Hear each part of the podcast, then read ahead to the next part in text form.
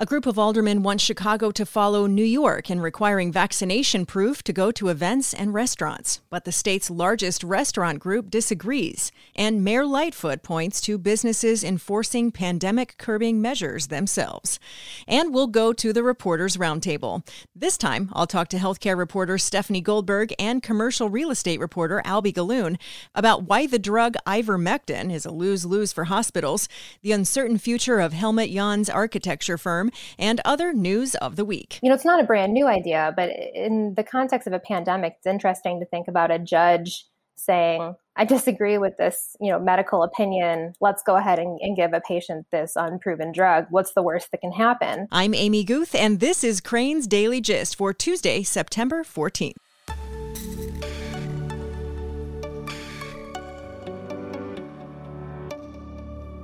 When it comes to a professional like your doctor or lawyer, you want someone who knows you well.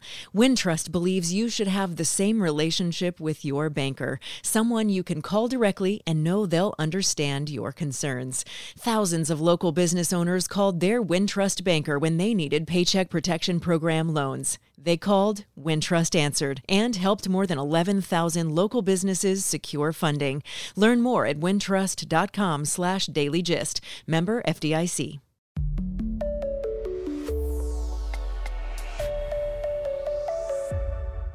All right, it is time for the Reporters Roundtable, and I'm joined by Stephanie and Alby. You're both here with me today. Usually, there's some overlap between the stories of the two reporters. I can't think of any sort of overlap, but you both had really interesting stories uh, recently that I wanted to talk with you about. So, Stephanie, let's start with you. You recently wrote about a drug that is I would say, to put it very mildly, causing some issues for hospitals, for patients, for courts, all of those things. Catch us up. What's going on there?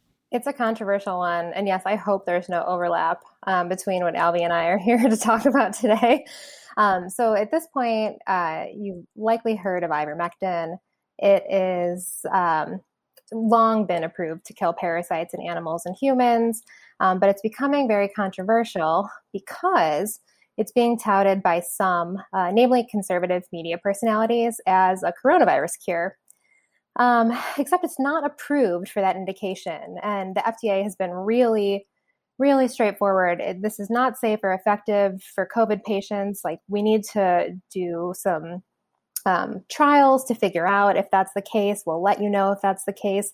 Until then, please do not take this drug. We don't know how, to, how it interacts with other drugs, et cetera, et cetera. Um, that said, some patients are still demanding this, um, that hospitals administer it to patients. And it's controversial because of all the reasons that I just mentioned. Hospitals don't know how it's going to interact with existing treatments.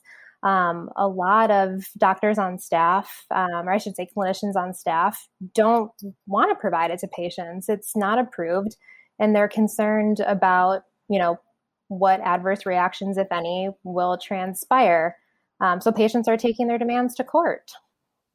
How did the idea that this is an effective treatment for COVID, how did that first enter the I don't want to say conversation because it's misinformation, but who who where where does that can can we pinpoint kind of where that started?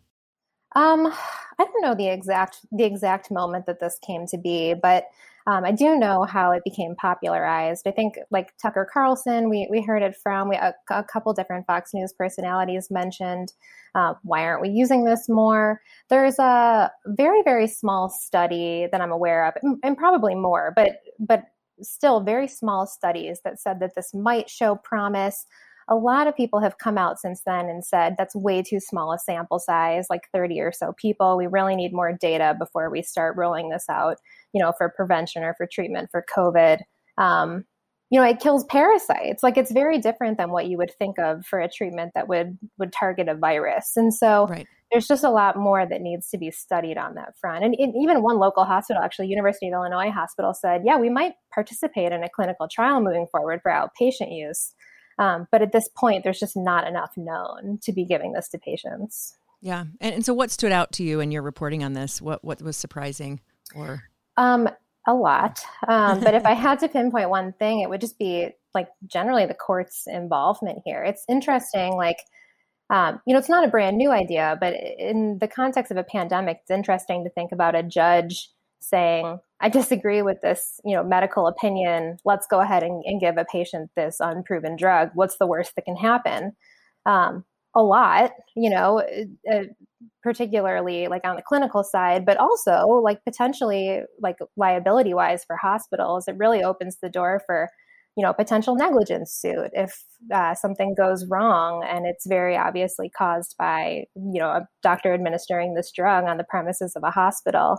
Um, judges are feel differently about this. Um, a couple examples, like an Illinois appellate court judge in July uh, dismissed Elmhurst Hospital's appeal. So, so earlier, a judge uh, said that Elmhurst Hospital had to administer this drug to a patient. Um, and when none of the physicians on staff agreed to do it, the hospital decided to find a workaround and actually grant temporary privileges to a doctor out in the community to come in and do it. Um, things went a little differently in some other cases. So, uh, downstate, a Springfield hospital ended up getting uh, a ruling that said they did not have to administer the drug. Same thing uh, happened at uh, an Ohio hospital, Westchester Hospital. So, just seeing different things play out. And it, it really is heart wrenching because, um, as one of the lawyers I talked to put it, like the patients asking for this just want their family members to be safe. You know, in a lot of cases, the, the patient is in a comatose state and the patient's estate or guardian is trying, you know, to find anything that's going to work to help make them better. Um, they feel like it's a life or death decision. Like as as David Hyman, a Georgetown law professor, put it, whether it is or not, we don't know. Um, and then obviously you add in the complication of the politics here. Um, there's another example that a lot of people probably read about this week at an Amita hospital in Norwood Park, where you know reportedly a group backed by QAnon is trying to get a patient at the hospital access to this drug. Um, a spokesperson over, over there said that they're getting hundreds of calls from people who are not necessarily affiliated with the patient, but who want her to have ivermectin. Um, you know, without knowing anything about her care. So it really is sort of this battle of who, who knows best. Is it the medical professionals? Um, in some cases, judges say no, not necessarily. Is there, can I jump in for a sec? I have a question.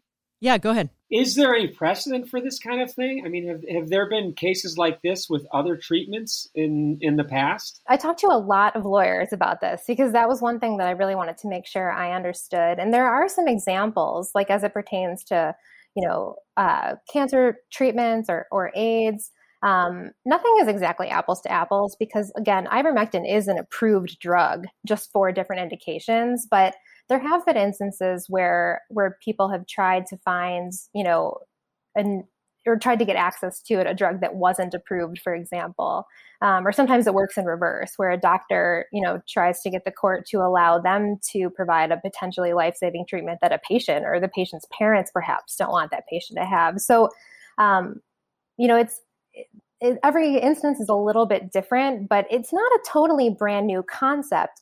It's just in the context of a public health crisis, it's not something that we've really dealt with before. It, kind of reminds me of the very circular debate around direct to consumer pharmaceutical marketing and all the data around there of, you know, particularly when we're talking about opioids of the consumer see an ad and you're like, oh, I, I think that's a thing I have. I think, you know, I think maybe, and you're kind of insisting to your doctor that that's a treatment that you want. There's a lot of fascinating reading out there about it. But the one thing I will say about that, though, is that in this case, actually, Merck has come out and said, maybe don't don't use this drug yeah. for the treatment of COVID. So it is. It, the concept is relevant, but it, it, this is really interesting. Like you've even got the manufacturer being like, "Listen, that's not a proven indication." Um, it's being tested, you know, hang tight, like we'll let you know if it is. But at this present moment, it's just not the case. So interesting. Uh, it'll be interesting to follow that story and just how it plays out because it is, I mean, just the legal part of it, of, of the idea of a court not siding with a medical professional on it is just so interesting to me.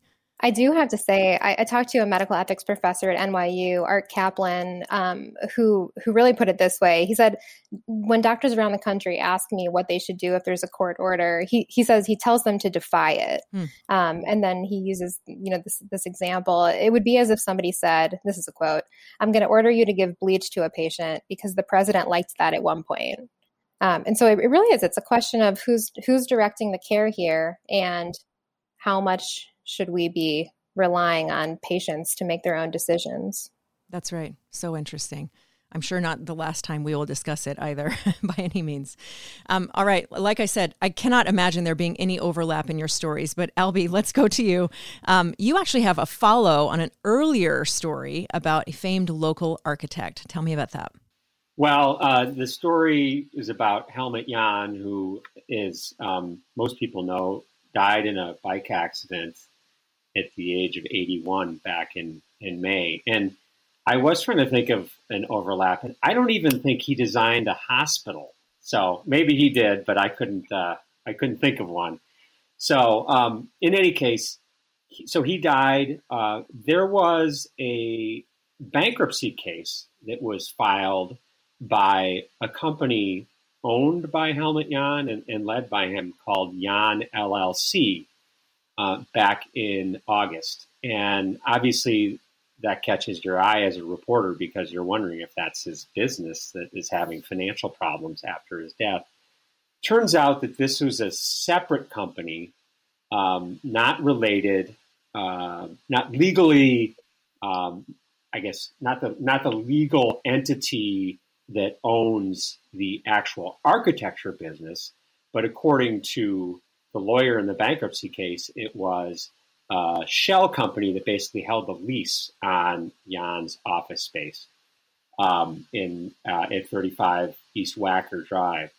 So that case is ongoing, and I did some reporting on it. And then, you know, the question just came up. You know, what what happens to Jan, the architecture firm, after the death of this iconic architect who has been really the creative genius and you know visionary leader behind the company for so many years. So I I just started to do some reporting, and um, you know it's interesting because he did designate a successor uh, back in 2012, uh, a gentleman who had worked for him for a long time, uh, architect by the name of uh, Francisco Gonzalez Pulido, and you know, there was a fair amount of coverage about, you know, how this was kind of the beginning of the transition. Uh, Jahn was 72 years old at the time, and uh, but but by 2017, um, Gonzalez Pulido had, had, left, and I, in, I didn't notice that. I did. I couldn't find any coverage really of him leaving, so it was um, it was interesting that it happened so quietly. And so fast forward to 2021, and it's unclear who really is going to take the reins of this firm and kind of be the rainmaker or the person who will go to clients, the architect who can dazzle them with these big ideas. Um, you know, probably not on the same uh, level as Helmut Jahn. Obviously, you can't replace him, but someone who can carry the firm forward. And so that question that question is, we don't have an answer yet. And so that's you know that's really was the purpose of my second story, which was to ask that question: What is the future of this firm after the death of Helmut Jahn?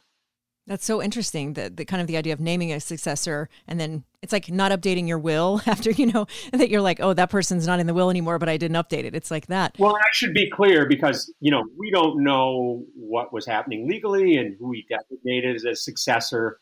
Um, so that's just not, that's not information that's available to me.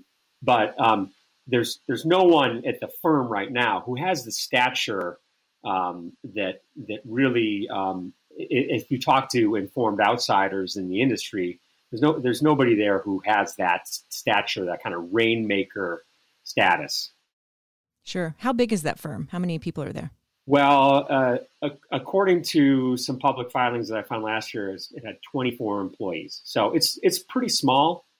And as far as you're aware, are there any projects in the works with that firm? Well, the one that I think a lot of people in Chicago know about is uh, it's called 1000M. It's a residential tower, 74 stories tall, and um, he designed it uh, uh, for it's at 1000 South Michigan, and he designed it a few years ago. The developers from New York began construction. and then construction. They actually did um, kind of foundation work. They never went vertical, and um, it's still so construction has been stalled. They don't have their financing. They kind of made some tweaks to the design earlier this year. And so that's a big question mark as to whether that will get built.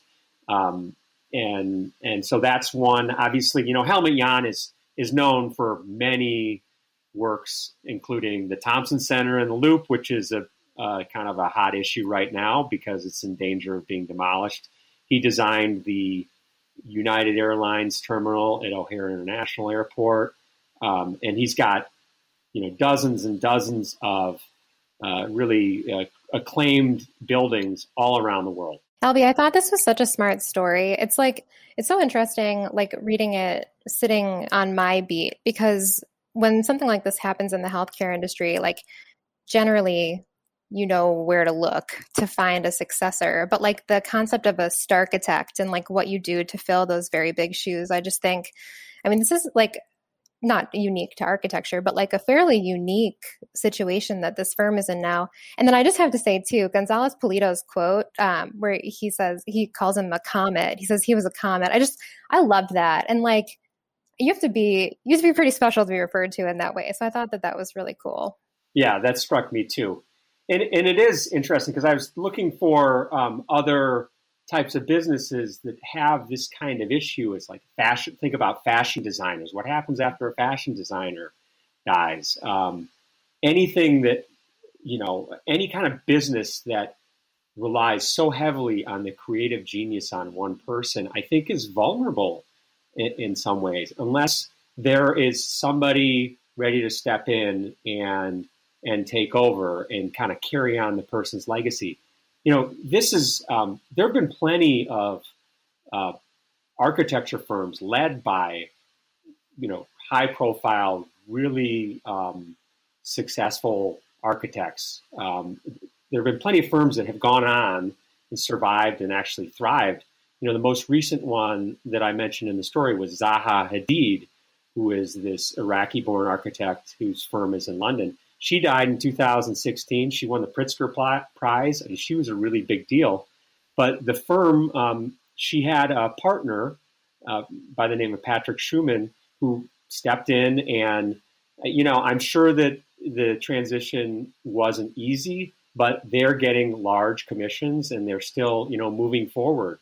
This happened with Philip Johnson's um, architecture practice, which is now, you know, led by someone else. Even Mies van der Rohe, um, you know, he passed his business on to three partners, including his grandson, Dirk Lohan, who, you know, went on to design the McDonald's headquarters in in Oak Brook, and you know, he had a successful career. So these these firms do move on to the next generation, and they can still be very successful. So I think the overlap between your stories then is that there's both a lot of there's a lot of wait and see on both of them. That's fair. there, I did it. Nailed it. All right. Well, now is the time where we move to three stories not on your beat, but that caught your attention recently. Who wants to start? I love reading New York Times obituaries, and the one that caught my eye was uh, the one on Willard Scott, who died at age 87. And um, maybe I'm showing my age, but you know, he he was such a um, you know an iconoclast when it came to broadcast news. You know, he was the weatherman for the Today Show for a long time, and he really just kind of disrupted the whole uh, the whole uh, you know practice of telling the weather on on the news. I mean, this this was a guy who played Ronald McDonald and Bozo the Clown before he became a weatherman on the Today Show. So um, I just thought he had a really interesting biography, and um, you know, he was um, was a very interesting story to read. Keep going. Another story that um, that is going to continue is, um, you know, this is obviously the beginning of the NFL season, and it's the beginning of gambling season, and it is pretty wild to watch how firms like DraftKings have come in and um, really kind of changed changed the you know the whole uh, spectating of, of NFL football. And uh, if you look at the what's going to happen this year. I mean, you can you can bet on so many different things in a football game. An estimated 45 million people are going to be betting on NFL games this season. That's up from 30. That's up 36 percent from last year. So it's going to be interesting to watch because you know I think there's probably some unintended consequences down the road. You know, online gambling it's pretty easy to do if you're underage. And is that the main reason for the uptick? Just the ease? Eh, these firms have expanded their their offerings for the NFL, and you know it's obviously over the past several years it's been legalized in many states. You know, like up in Wisconsin, it's still not legal, but in Illinois it is. And so, I mean, it's astounding. From it's an astounding business story too, because you know DraftKings, which is probably the biggest name in the business, is just um, going gangbusters. Their market capitalization at the end of 2019 was just $2 billion. And now it's $26 billion. So it, it, tells you something about what's happening to that business. Do you partake, either of you? I do not. I do not. But I have, I have four sons who are um, into, you know, watching NFL games. And it's a little bit, this gambling thing is a little bit like um, fantasy football was 10, 15 years ago. It's it's interesting because the the NFL, uh, the commissioner of the NFL, Roger Goodell, was adamantly opposed to gambling five or six years ago, and then they've done a 180, um, and they realize that gambling, just like fantasy football, increases engagement. I mean, instead of just watching your team, instead of just watching the Chicago Bears, you want to follow five, six, seven other games, and so it's just another way for them to monetize their brand. So it's very interesting. Yeah. Are, are you a gambler, Steph? No, I also am not. Can I admit this? I'm not a huge NFL fan. That's fine. All right, I'll say it. We all got our thing. But I but I'm fascinated by the other aspects of this story. The only sports betting uh, I'm into is horse racing, but I've I've been a horse racing person for a long time. I do remember talking to you about that dur- during the Derby time. Yeah. I'm very good at picking winning horses. I got to say, I probably just jinxed myself. Being not a big NFL fan is not a bad thing. You have a lot more time on Sundays to do other things. And you probably have like lower stress levels on Sunday because people get very emotional about the games. All right. Uh, what's your third one, Alby? Uh, uh, this one caught my eye. It didn't happen in Chicago, but it happened in Richmond, Virginia. Um, they took down this massive statue of Robert E. Lee that um, I it caught my eye because my daughter and I were down there in April, and you go down Monument Avenue where all these monuments of and statues of Civil War heroes were, and all of them were gone, including Stonewall Jackson, Jefferson Davis, but the one of Robert E. Lee was there, and it catches your eye because it's so tall. It's 60, 60, 61 feet tall.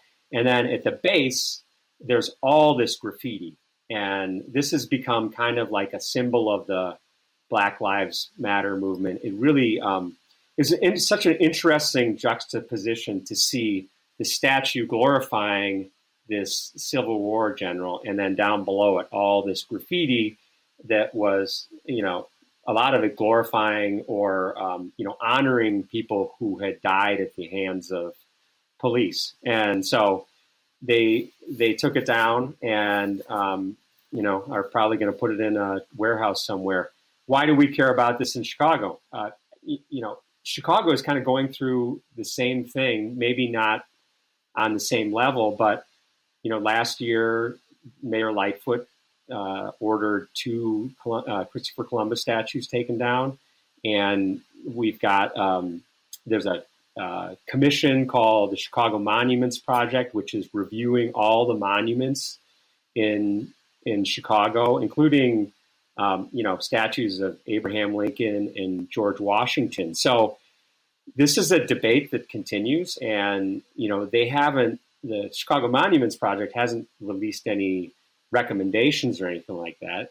But um, I would, you know, I maybe in the next few months when they do, we'll have more of a discussion about this important topic, which a lot of people care very passionately about.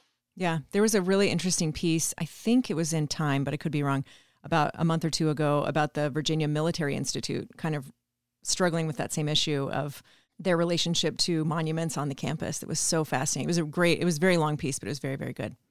Steph, over to you. What are your three? The first one that I was going to mention today is a Washington Post infographic. Um, and it takes you through like how the lives of five people were transformed by September 11th. Um, I don't know if you saw this one, but it was, I thought it was just really well done. And it's essentially set up like these little mini profiles of people who um, like snapshots of like different moments in time for each of them. So like there's an office worker who was buried under rubble for at least 24 hours, a firefighter. Um, I have to say, I'm actually not even finished with it yet. I needed to take breaks in between. It's, I mean, it's heavy, but it's just, it's just really well done. And, and the way that the details are captured is, it just is just a really good um, and really important read. So I would absolutely recommend it. Um, obviously in honor of the 20th anniversary. Um, another story that I was going to mention because last week we talked about uh, we talked about this, and I thought we should talk about the development was just the Justice Department now announcing that it's suing Texas to try and block the abortion law, this restrictive abortion law. Um, it's kind of interesting. Um, Attorney General Merrick Garland talked about like the the bounty hunter element of the law and sort of warned that like that element could become something that's used or a model that's used like in other areas by other states um, and sort of raise the alarm on that. So i i just thought that we should mention it since we we've come full circle now one you know we a one week later. Um, and then my last one was a wall street journal story um, that I'm personally interested in as a journalism grad. Um, no masters, but still. Uh, did you guys uh, read the story? Uh, journalism schools leave graduates with hefty student loans. Um, really called out Northwestern University in this piece, um, talking about just generally like how much debt students leave school with and how that relates to like what they're likely to earn. Um, and so at Northwestern, students who earned a master's de- degree in journalism recently and took out federal loans. Um, they borrowed a median of $54,900, which is more than three times as much as their undergraduate counterparts. So that's the biggest gap of any university with data that's available. Wow. So don't go to journalism school as a journalist. so the moral is wait a minute. there are certainly not riches in the field. Right, right. I know. Um, okay, well, my three Facebook has announced this partnership with Ray Ban, and they're doing these glasses, right? After this idea, like Google Glasses, really kind of a flop. The Snapchat glasses at least kind of looked cool, um, but not really widely in use but there uh, these there's three different models of this facebook glass. There's no facebook logo on it anywhere. And they have this idea that they want to capture what you're seeing. So you can touch a, this, the earpiece on the right and take a picture or a video you can listen to music through there's like speakers which seems very annoying to sit next to a person wearing these glasses and just like speakers coming from behind their ears.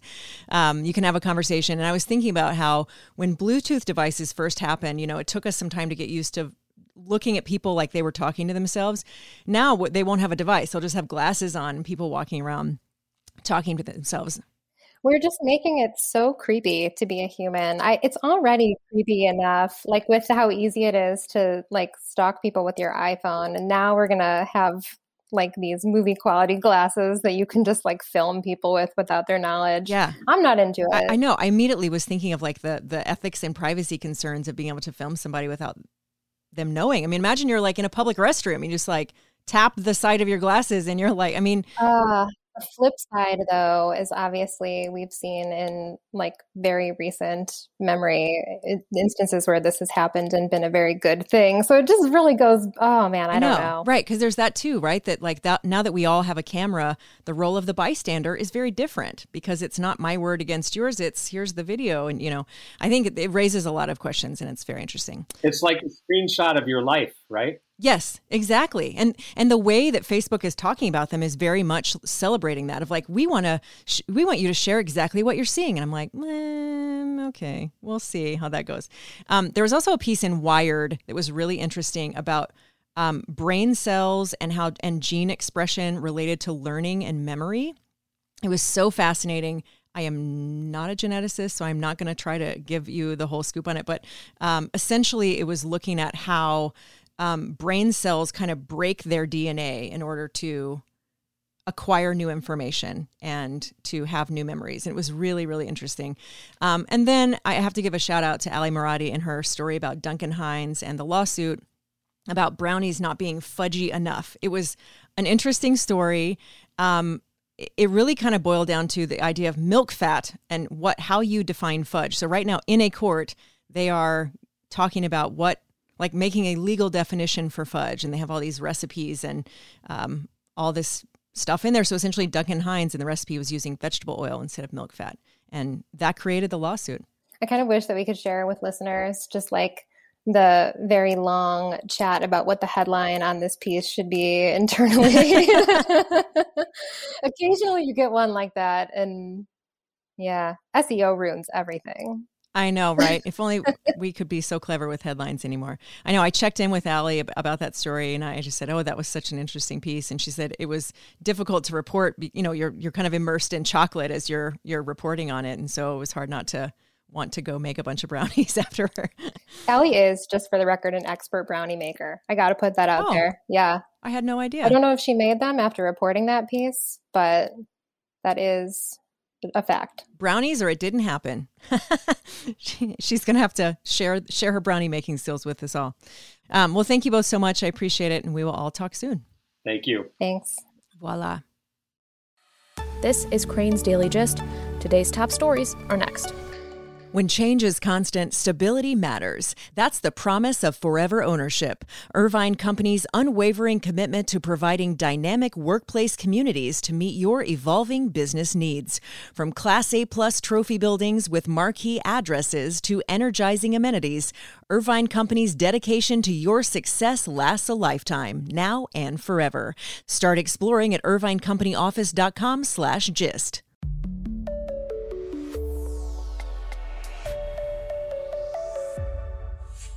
A group of aldermen want the city to require proof of COVID 19 vaccination or a negative test for those visiting public indoor settings like restaurants, bars, movie theaters, gyms, and concert venues. But Mayor Lori Lightfoot has shut down the idea and seems to be putting it on businesses to enforce such pandemic curbing public health measures. Aldermen sent a letter to Public Health Commissioner Dr. Allison Arwady asking for such rules, and it was signed by aldermen typically aligned with the mayor as well as council members who have been less aligned with her in the past.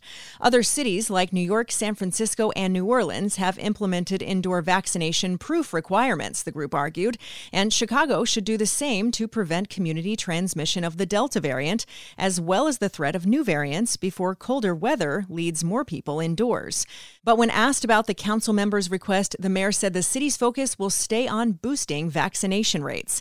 She said she was, quote, encouraged by the number of businesses and venues across across the city that have required vaccination cards or proof of a negative test for entry.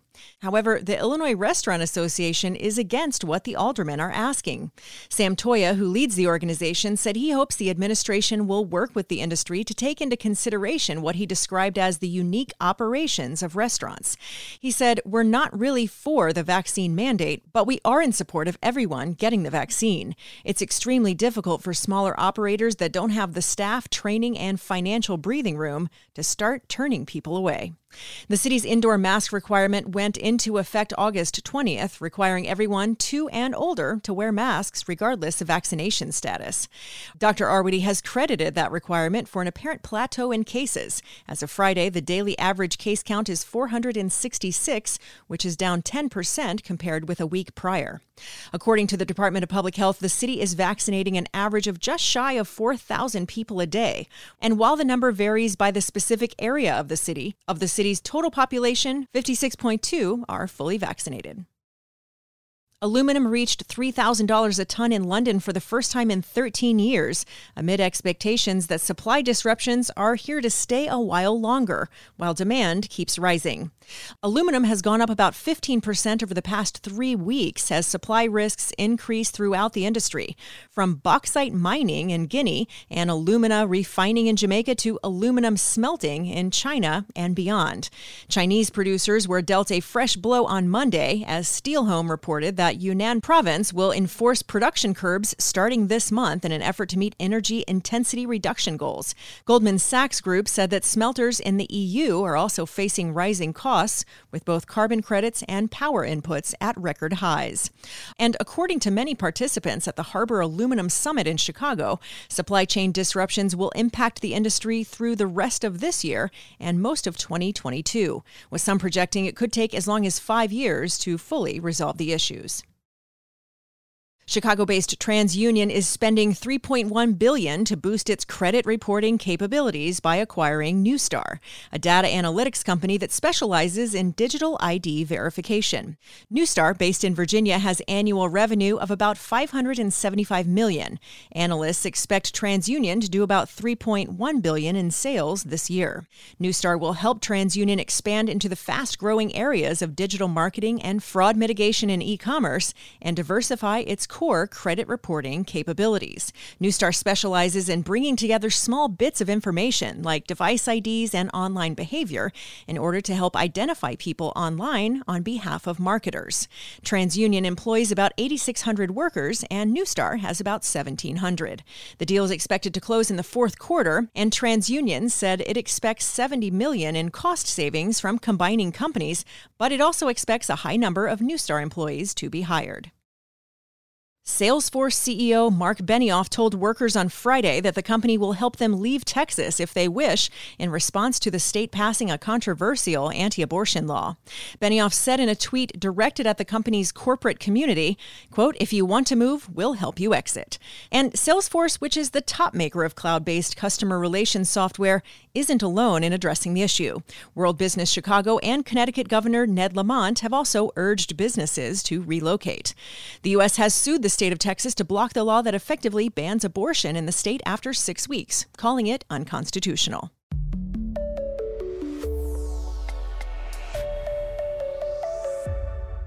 And that's Crain's Daily Gist for now. You can find our continuous news feed at chicagobusiness.com. Thanks to both of my guests, Stephanie Goldberg and Alby Gallun. You can follow all of these conversations on Apple Podcasts, Spotify, or wherever you like to get on demand audio.